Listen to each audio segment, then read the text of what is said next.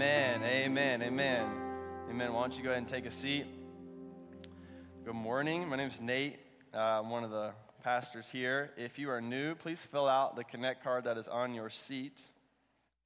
And it looks like I'm glowing like an angel. So that's great. That's great. The glory of the Lord.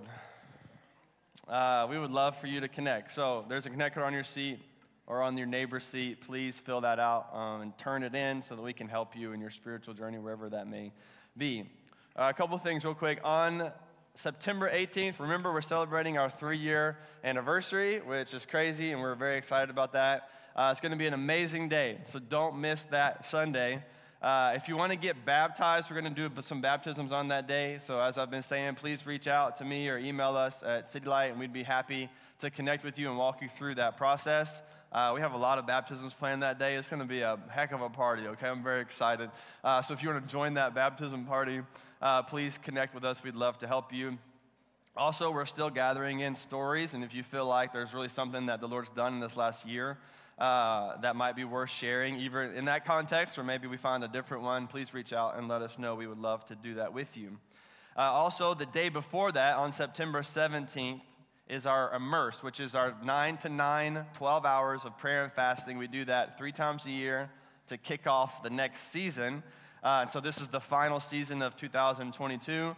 And so on September 17th, 9 out, 12 hours of prayer, 9 to 9. Uh, these are, this is one of the most significant things that we do as a body of believers together. Uh, we devote ourselves to prayer. And so just that whole weekend, okay, mark it off. All right, come join us.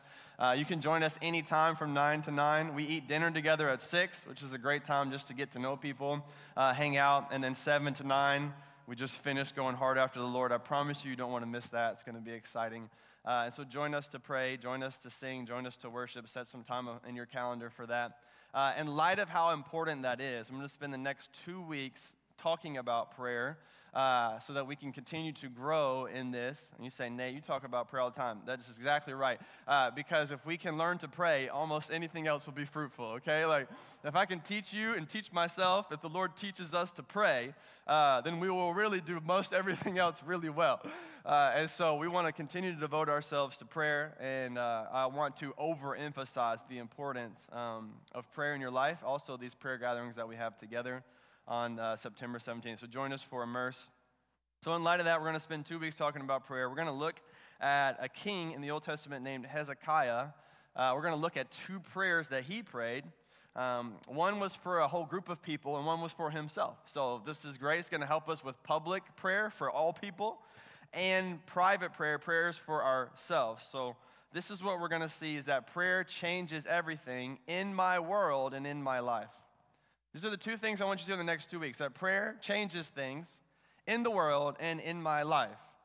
And I hope by the grace of God that we are thoroughly convinced in the cause and effect nature of prayer. That's my goal. That's, that's part of what we want to see um, is the cause and effect nature of prayer. And so as we've been growing as a praying people, I think we've learned really well so far. We're learning the relationship aspect of prayer, that we cultivate a love for his presence, that I come to pray just for Him. I just want to be with Him. And so that's one of the reasons I pray. That's the primary reason. Uh, but also, we need to continue to grow in what would be called intercession, prayers for things, for people, for others. And the basic foundational belief that you have to have is that this prayer makes a difference. Which you say, well, sure, that's what, man, okay, hold up. Do you really, I mean, come on, you really believe that's what we got to get to, this root drive within us to say, this prayer, no matter how feeble it may be, makes a difference in the world around me and in my life. This is just like uh, when, you're, when you have a child who realizes what happens when they push the button, okay? That's why all the things make noises, because kids are learning. Well, if I push the triangle, it goes, you know? If I push the circle, it goes circle, you know? And it, it does these different things, and the kid learns. So they just, you know, and then they just keep, as soon as they realize, my finger hits that thing and it makes a noise, cause and effect, okay? This is an amazing thing that kids learn right away. And then they just go, bump, bump, bump, bump, bump, bump. They just poke it. Oh, then you lose your mind. You're like, throw the toy away. I don't want to listen to that anymore. Well, this is exactly what is supposed to happen with us when we realize and continue to grow in the fact that my prayers work. They make a difference. So I just keep hitting that button over and over and over and over and over again. Why? Because at the foundation of my life, I believe that this cause, my prayer, has an effect. Something changes in the world. And I'm just telling you, you have to believe this. And we're going to walk through uh, reasons why you don't believe this, maybe some of the things that get in the way.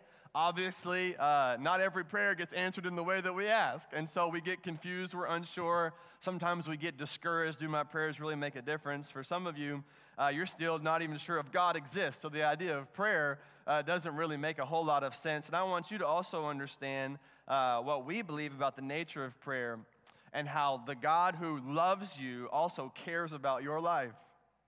That's what I want you to hear this morning. You're, you're, you don't know the Lord, you're kind of here looking things out. I want you to know that the reason we pray is because God cares about the things in the world. And He cares about your life and He cares about what's going on with your spirit, and He cares about what's going on with your family, and He cares about what's going on in your neighborhood, and He cares about the things that are going on in your life and in the world around you. We pray because God cares and God can do things. And I hope to encourage you to enter into a relationship with a God who loves you, who cares about your life, to give you access to this thing called prayer, which is an amazing, amazing gift. Uh, to us. So, in light of all that, let's open our Bibles to 2 Kings chapter 19. All right. And let's read a little snippet from this huge story. Okay, I'm not going to read, it's, it's several chapters of a story, okay? So I'm not going to read all that.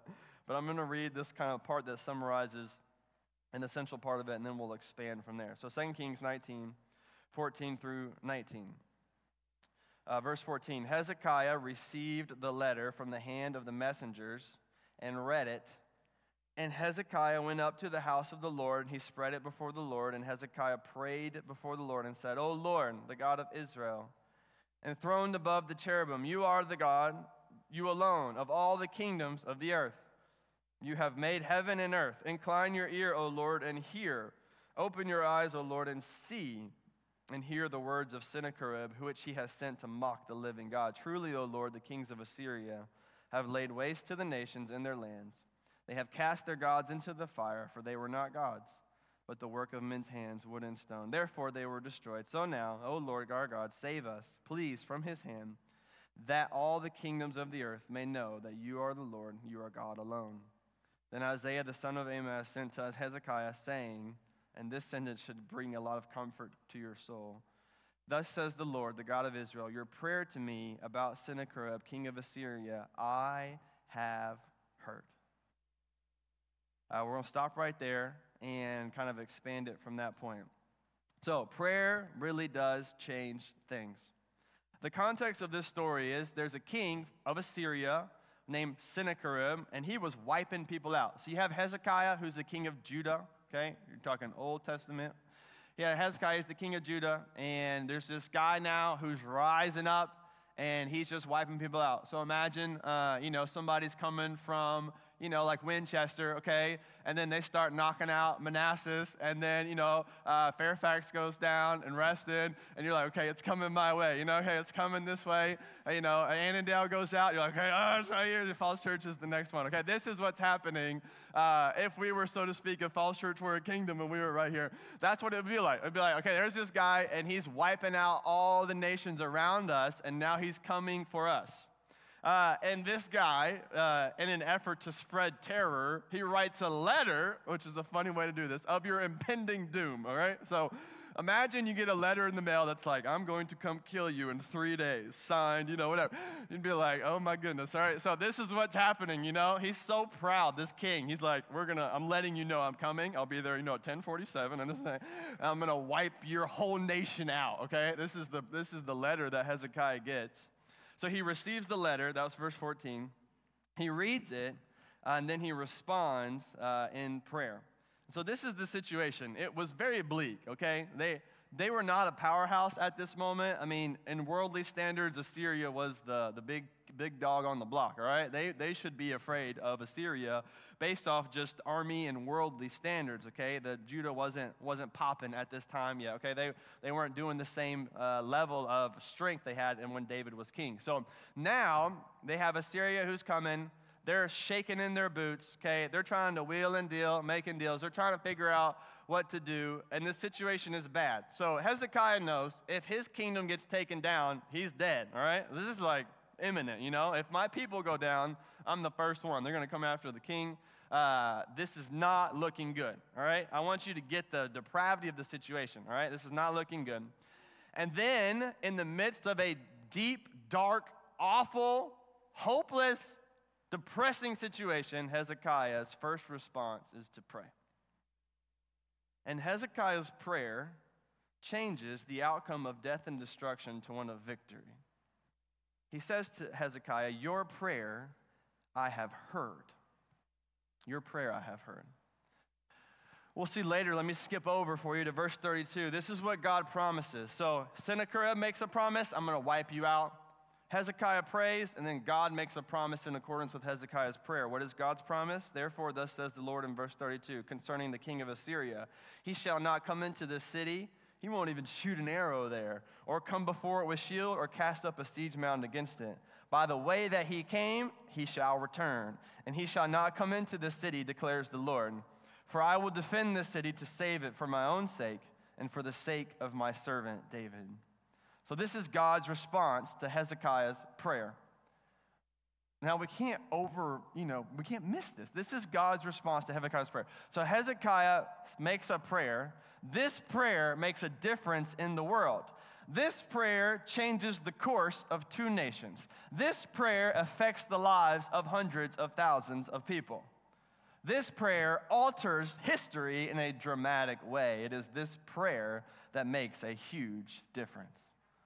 Prayer makes a difference in the world. Listen, if we want to make a difference in the world, we must pray. And if we pray, we will certainly, guaranteed, make a difference in the world. If we want to make a difference in the world, we must pray. And if we pray, we will certainly make a difference in the world. Your prayers matter, they do things. Like I say sometimes with y'all, it's, it's like kicking a ball down the field. You know, it's cause and effect. I kick the ball, the ball moves. I pray, and God moves. It really is like that. And so I want us to show you from the scriptures, from this particular scripture, three aspects of Hezekiah's prayer that we can learn from so that we can grow in our own prayer life. Because the way we pray does matter. It matters. The things we pray matter. Uh, the attitude, the disposition of our heart matters. All these things matter to make our prayers actually more effective. You know? I don't know if you, you know this, but you can pray better.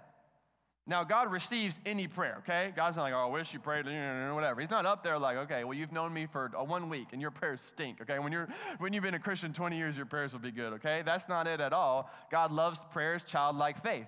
At the same time, as a Christian, you can grow in every aspect of your life. Your prayers can get better. Okay?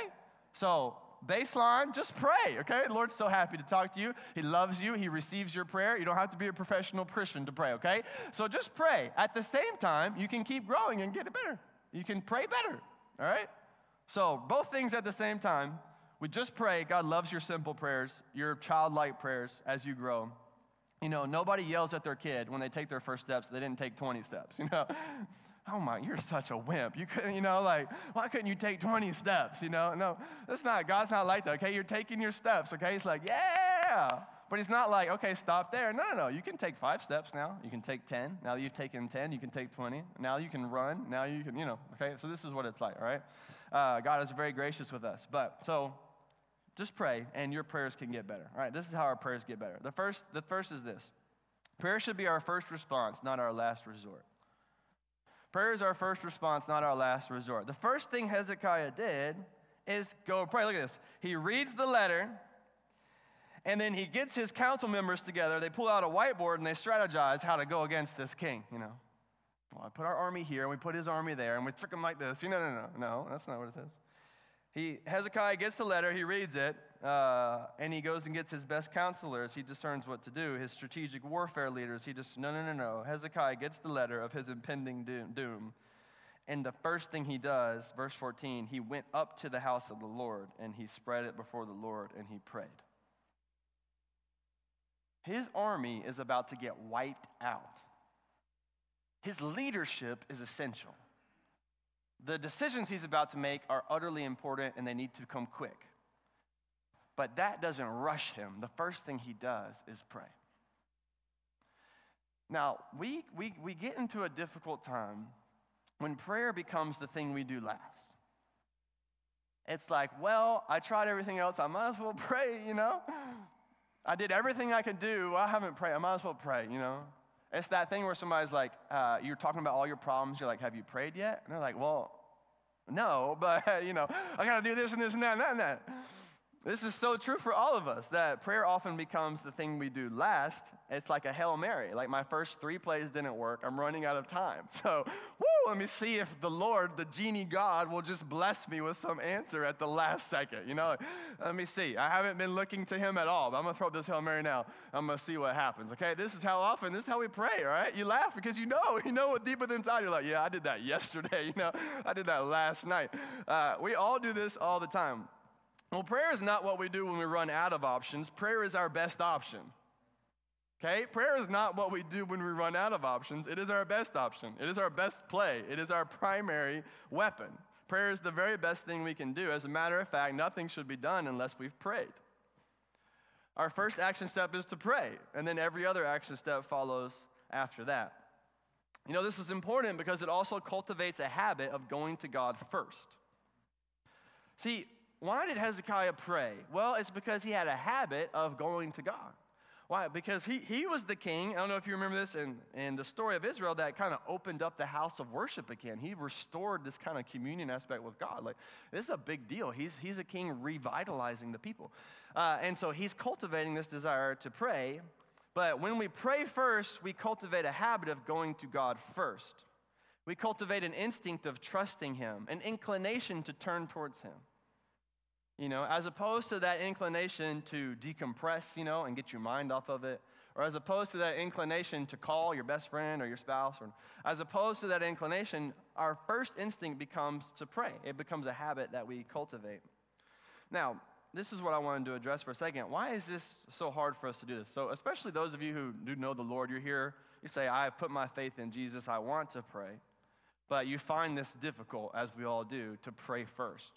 Why, why is prayer often our last resort instead of our first response? Well, I'm sure there's a million reasons. I have a few here just to help us think through it. The first one is this sometimes other action steps look more immediately productive. It's because we're playing short term instead of long term. So, this action step I can take right now looks more immediately productive. I mean, if I was Hezekiah, the first thing that would make sense is to go find my war leader and say, okay, what's the strategy? If they have 200,000 soldiers that set up camp against us, what are we going to do? That would seem more immediately productive, okay? I got to defend this city, okay? I got to go do this.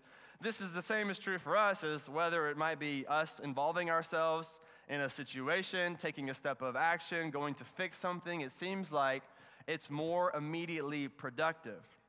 And the, the idea of waiting on God can actually make us feel more stressful than doing it right now for myself. You see what I'm saying? What does prayer require? Well, it requires waiting. You know, the odds of you saying, Lord, help me with this right now, so boom, and there you go, you know, it happens. The Lord can do anything he wants.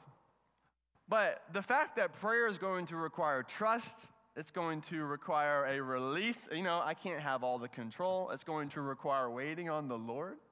I mean, this is so consistent. Those who wait on the Lord shall renew their strength. I mean, this is what the Bible teaches all the time it makes it difficult. Waiting on God makes, it, makes us feel more stressful, but the reason why it feels stressful to wait on God is because we have way too much confidence in ourselves. It's so stressful because I actually think I can do a pretty good job. I think I can handle it, or I think I can fix it, or I think I can figure it out. And the reason why waiting on God feels stressful is because I have way too much confidence in myself. And if I were more humble, and if I really believed that God was more able, then I would have no problem waiting on him because he would respond in the right time. Another reason is that focused prayer requires spiritual strength, and maybe we simply have not been forming the muscle. So, focused prayer, intercessory prayer, prayer that makes a difference requires spiritual strength. And if we haven't been working out and forming that muscle, it's more difficult to enter in. All right? Once you become a person who works out all the time, working out becomes much more simple. It becomes much more thing that you do. The same is true with prayer spiritually to say, once I'm a person who prays and I form that muscle every day, then it becomes my instinct, it becomes a habit. But focused prayer requires spiritual strength. Anybody who's tried to pray more than five minutes realizes all of a sudden prayer is work. It requires effort, it requires diligence, it requires discipline. Obviously, it's delight. I enjoy talking to God. All those things are mixed together, but it takes work. And so, so that gets in our way. Uh, we, we haven't been forming the muscle. This is why you can get better at praying. You might ought to think for a second now, what is it for you? What gets in the way of praying first, you know? It could be that you have a really great spouse who, who takes care of so many things. They're great. So you call them, you know, which is great. You should talk to them. But does that person actually become a, a, crutch for you instead of going to the Lord first? You know, like, what is it? It could be a good thing in your life, people that you trust that are a blessing to you. Uh, but all of a sudden, you start turning to them as opposed to first turning to the Lord. Uh, what might it be for you? Uh, one, one time I had a thing, a, a, thing that had gone wrong with my house, so I had to text my landlord. I needed him to fix it. I needed to ask him a question about the house so I could discern what to do. All right, my landlord's name was Joseph, and I had just uh, had a friend that I just met. His name was Joseph, also. All right, um, this friend I'd met two weeks ago. Okay, so it's a new relationship with this with this friend. All right, uh, and so I text Joseph in my phone. I say, "Hey, um, how do I fix this particular issue? Where's the electrical outlet box or thing that I was working on?" Uh, and the guy texts me back. Joseph texts me back and he says, Well, it's probably near the front of the house. So I go, oh, yeah, that's great. Uh, and I go and I look and I say, Well, it's not there. Um, I'm not sure what to do. And then Joseph says, Well, you should probably text your landlord. I'm like, wait, what? you know, you are my landlord, you know. Uh, and then I come to realize I had texted Joseph, my new friend who I just met, and I'm asking him questions about my house. And I had not texted Joseph, my actual landlord, who knows how to fix things, all right? Uh, how often is this true for us, though, in our spiritual life, that the reason we're getting bad answers is because we're asking the wrong people? The reason why you're getting general advice is because you asked people who have general thoughts. The reason why you don't get specific help for your specific situation is because you didn't ask the landlord of your life. He knows where the things are in your house. He knows what's going on in your soul. He knows the things that you need. He knows the very specific answers to the questions that you have. But you keep texting someone else, you keep calling someone else, you keep asking someone else, and they keep texting you back, and it's not helping you. And the reason is you never asked the one who knew what to do in the first place. You need to stop texting Joseph, your friend. Start texting Joseph, your landlord. You need to stop talking to everyone else first. You need to start asking God. Do you want specific help for the specific realities of your life? Then you need to go to the one who knows everything about your life. So, prayer is our first response, not our last resort. The second thing is that prayer starts with praise. Prayer starts with praise. Look at this. Look at the nature of this prayer. He doesn't say, Oh Lord, I'm about to die. I do not want to get my eyes plucked out and a sword through my stomach, okay? This is not, it doesn't, oh, Lord, please, you know, that's, that would be my prayer, okay? I don't want to die. I don't want to get my head cut off. This would not be great. Would you please not let that happen, okay? No, no, no. He enters in and he says, What? Oh Lord, you are the God of Israel. He says, Then you are enthroned above the cherubim. You are God. You alone are God. Of all the kingdoms of the earth, you have made heaven and earth. Now incline your ear to me. Prayer starts with praise. The first thing Hezekiah does is speak to God about who God is, not what he needs. Now, the reason why this is important is not because what you need is unimportant, it's because you need to pray about what you need within the context of who God is.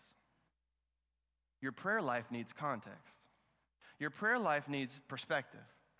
Your prayer life needs alignment. And when Hezekiah comes in and he says, Listen, you are God, you are God alone. It's almost like self talk, too, in a way, to remind yourself, you know? You are God over Sennacherib. Like you rule over nations, you have power over all people. He's affirming this, not like God needed a reminder. He's affirming this to God. He's placing the rest of his prayers of what he needs within the context of who God is. And when you pray about what you need within the context of who God is, your prayers now become filled with faith.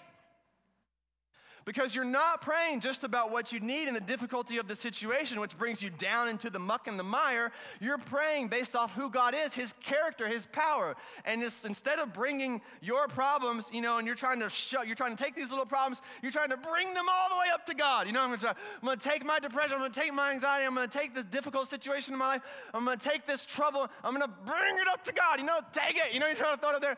As opposed to doing that, which gets so hard, you say, Lord, this is who you are. I'm going to bring bring you down into this. I'm going to bring the character of God and the power of God and the love of God and the authority of God and the peace of God and the joy of God and the purposes of God and the word of God. I'm going to take that huge thing I'm going to bring it in to handle my little problem. As opposed to trying to take my little problem, which is big to me, and bring it all the way up to God. Because my little, my problem is big to me, but it's little to God. So if I keep talking about my perspective, this is so big. But as soon as I bring God into the equation, oh, it's so small. The greatest army on earth at the time was a small matter to God. A big thing to Hezekiah, a small thing to God. Your prayer life needs perspective. You need to start your prayers with praise. You need to align your heart with who God is. You need to remember who you're praying to. And then you can bring your request to God. Once again, it is not because your requests are unimportant. It is because your requests are important.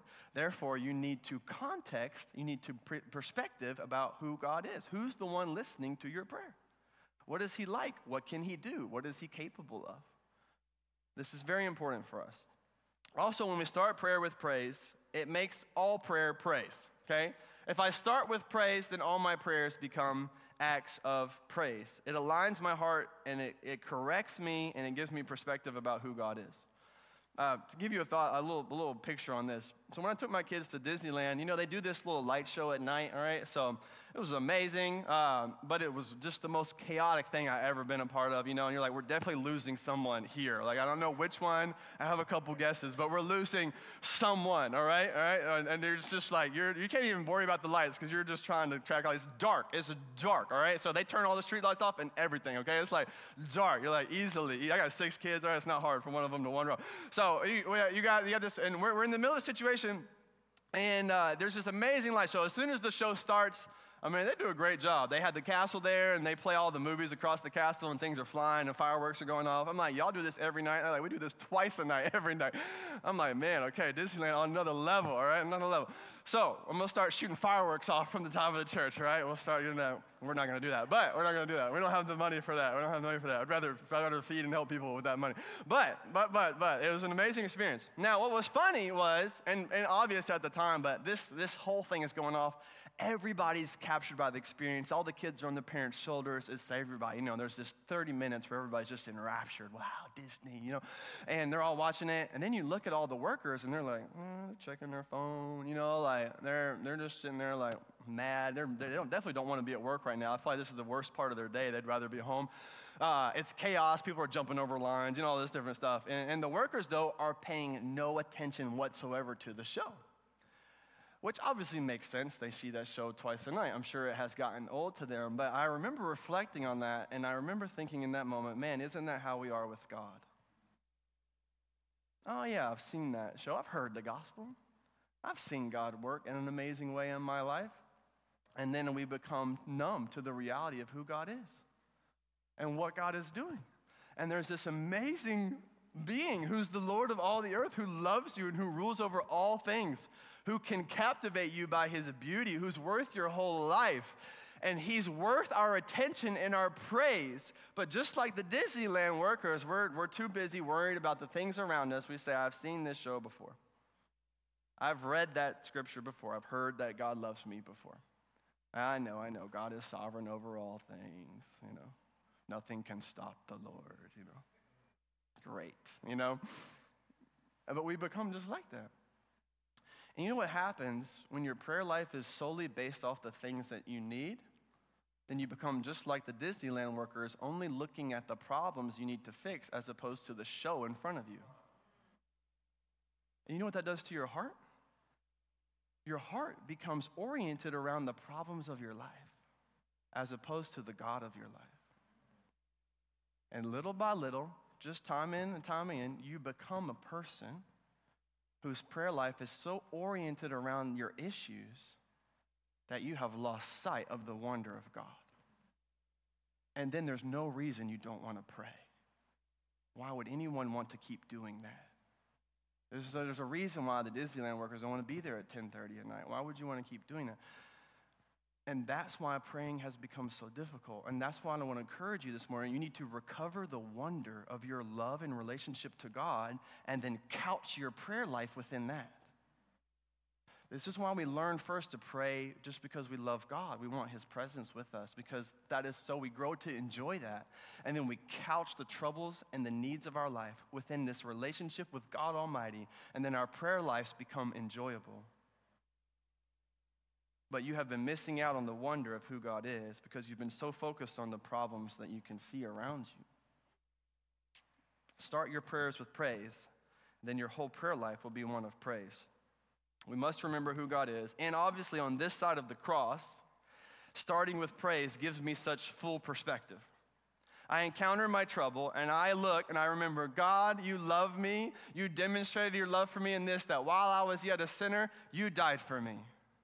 God, how, I know you love me because you died for me. God, I know you love me because you let me know the gospel. Lord, I know you love me. I know you're sovereign because you saved me. I didn't even want it. And you saved me and you revealed yourself to my heart. I didn't go running after you. You came running after me. I know that you care about me. I know that you're there to help me. I know who you are. I know I'm forgiven. I know I have hope in heaven because of who you are. I center all of my life around these wonderful truths in the gospel. I become enamored enamored with who God is, I become filled with faith, and then within the context of the gospel and God forgiving my sins and giving me the hope of heaven and being there for me all the time and proving his love, in the context of that, I pray. And I bring my needs before the Lord who loved me and shed his blood for me. And now my prayer life has confidence, it's full of faith, and it's also more enjoyable because it's in a relationship with him. This is what it looks like for us. And that's the good news of the gospel for those of you who are here. That's how you get to pray, is you believe and trust in what Jesus has done for you in his life, death, and resurrection. And the Lord wants to start a relationship with you this morning. Okay, the final one is this prayer ends with a purpose. So prayer starts with praise and prayer ends with a purpose. So these are bookends to prayer. I, ho- I, hope you see this that here's how you start, here's how you end, and those two things help you navigate the middle, all right? So prayer starts with praise. Hezekiah says, "Hey Lord, this is who you are." And then he ends with purpose. So he prays, he asks, you know, for help. And then verse 19 says, "Save us so that all the earth may know that you are the Lord." Prayer ends with a purpose When to ask you, what is your so that in your prayer life? Our prayer life needs a so that. The things we bring before the Lord needs a so that. We need to connect our prayers to the greater purpose of who God is and what He's doing in the world. The power of a prayer comes in its connection to who God is and what God wants to do in the world. Save me, not just for me, which would be great, and you do love me, but save us so that you may be glorified. Save us so that all the earth may know that you are the Lord. There should be a so that connected to the needs you bring before the Lord so that you can connect your personal life to the greater plan and purposes of God. Once again, this is not because your personal things are not important. It is because you need to have context for your life to say, as I pray for the things going on in my life, I actually become healthier when I connect that to the plans of God in the world. And if I, I, I, attach God's glory to the prayer request, it has more power because this is the thing God is after. God is primarily after God being glorified in all the earth. This is what he does throughout the scriptures so that they may know that I am the Lord. This is something God has said often. Hezekiah takes something God has said and he attaches it to his prayer. And he says, I join you in your purpose that all the earth may know that you are the Lord. This is why I pray. Would you please save me? and I don't want to die, you know, and I am concerned about my life. But at the same time, I want you to receive the glory. Now, the only person who can pray a prayer like that is a person who prays with praise. P R A Y S. P R A I Z S E, okay? All right? Praise with praise. Why? Because you have cultivated a heart that cares more about the glory of God than the situations of your life. Why is it so hard to put so that on your prayer life? Well, it's because for the most part, we're more concerned about what's happening to us than we are about what God's doing in the world. The fact that even praying so that for something else greater than me can be difficult to us is a sign and symptom to us that we aren't that concerned about the greater things going on around us. But when you start your prayers with praise, you become a person who prays with praise. That person, over time, becomes formed into one who cares more about the glory of God and the purposes of God in the earth than their own personal situations. And every time a personal situation is brought up, it is included within the greater plans and purposes of God. And because it is included in the greater plans and purposes of God, it has more effect.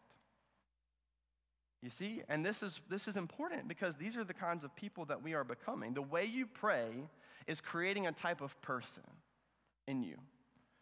And that type of person now is going to dictate the things you pray and the things that you do. And so the way you pray matters an awful lot because it's forming who you are and it's forming how you think, it's forming what you want. And out of those places, you pray. And so I want you to see now that prayer is our first response, not our last resort. Prayer starts with praise, and prayer ends with a purpose. Now, I want to answer one more final question about this because often our problems with prayer is that we base our belief on prayer not on the Word of God, but on our experiences. The reason we get discouraged is because we don't see God answer the things that we asked. I asked for healing, didn't get it asked for a better job, didn't get it. I actually got a worse job. You know, I asked, I asked for healing and my health got worse. You know, like, and these things, and these things discourage us. Honestly, obviously they do. And then we grow just not to expect any answers. It's the same with sharing the gospel. I shared the gospel 10 times and nobody was interested. Everybody hates God, right? You know? And so why would I keep doing it? It's the same thing. And we base, we, we slowly begin to base our uh, preferences or the way we do it on our experiences as opposed to letting the word of God lead us. So now we have to learn that our faith comes from hearing the Word of God, not from filtering my own experiences. My faith in what God can do is, is not based only off what He's already done in my life, but what He has said about Himself. Now, I have a lot of affirmation in my own life. God has moved mightily, and I can praise Him for that. He's also not done a million things I asked Him to do. Obviously, you know, this is part of the way. But some of you have gotten so discouraged because you haven't gotten the answers that you thought, and now the cause and effect nature of prayer has been like nullified in your life. You just don't really believe it makes a difference anymore because it's not turning out the way that you thought. And I want to bring you back to trusting in what God has said in His Word and not what you filter in your experience. And the final example I want to give you is this, right, to help, help this land, because this is very important. Uh, so one time I was getting on a plane, and I always get the aisle seat. Okay, I'm 6'2", I need leg room. All right, so I always got to get the aisle seat. I can't, I can't stand anything else. All right, so I'm getting the aisle seat. This is what I'm doing. And I go to the, get my ticket, and I realize that my ticket is like a middle seat, and I'm like, you can't change my seat. You know, I don't understand what's happening. This is before you could get it on your iPhone, all right? So I had, I was getting it at the, at the place, all right? So I got my ticket, but I had to rush and go ahead and get, get, get towards the plane. So I was huffing and puffing, man. I was so upset. I was like, man, I got to sit on this plane for four hours in the middle of the seat. You know, I don't want to do any of this. So I get to the plane. Uh, I finally board the plane. Uh, and then I realized over, over time that the seat number was the emergency seat row, and I had the entire row to myself. What I thought was a seat in the middle was actually an entire row to me. It was actually an entire row to me. Uh, what looked like it was a, a burden or a problem actually turned out to a blessing. The reason why I was huffing and puffing was because I couldn't see the whole thing. And sometimes the Lord lets you make those dots, you know, like this to this, but most of the time He doesn't. And so, therefore, you have to always realize that what may look like an issue that can't be solved or worked out or something that didn't work out for you, you don't have the whole story. And either you can trust God, you know, that one day you'll be sitting in the seat that was actually better than the one that you had thought. How many times can y'all testify to the fact that what I prayed for, if I would have got that, it would have been a problem for me?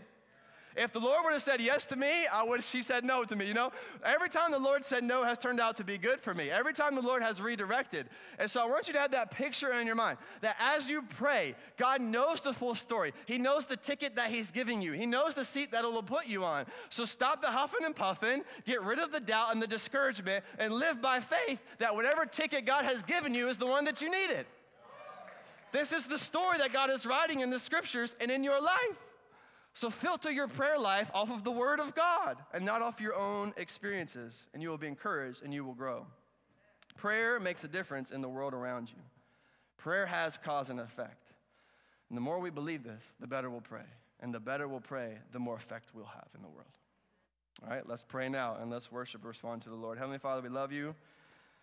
We pray, we pray, we pray that you would teach us to pray. That's where it all starts, Lord. You got to teach us to pray. Continue to help us to become more like you. Thank you that you receive even our weak, uh, uncertain, unsure prayers. Thank you that you receive prayers of childlike faith. We thank you for your grace towards us. We also pray that you would help us to grow, that we would mature, that we would become people who pray with more power and more effectiveness, that we would be devoted to prayer. Thank you that our prayers actually do make a difference in the world. Thank you that you include us in your plan. What an awesome privilege. We worship you and we love you. It's in Jesus' name we pray now. Amen. Amen. Why don't you stand? Let's respond. Respond to the Lord.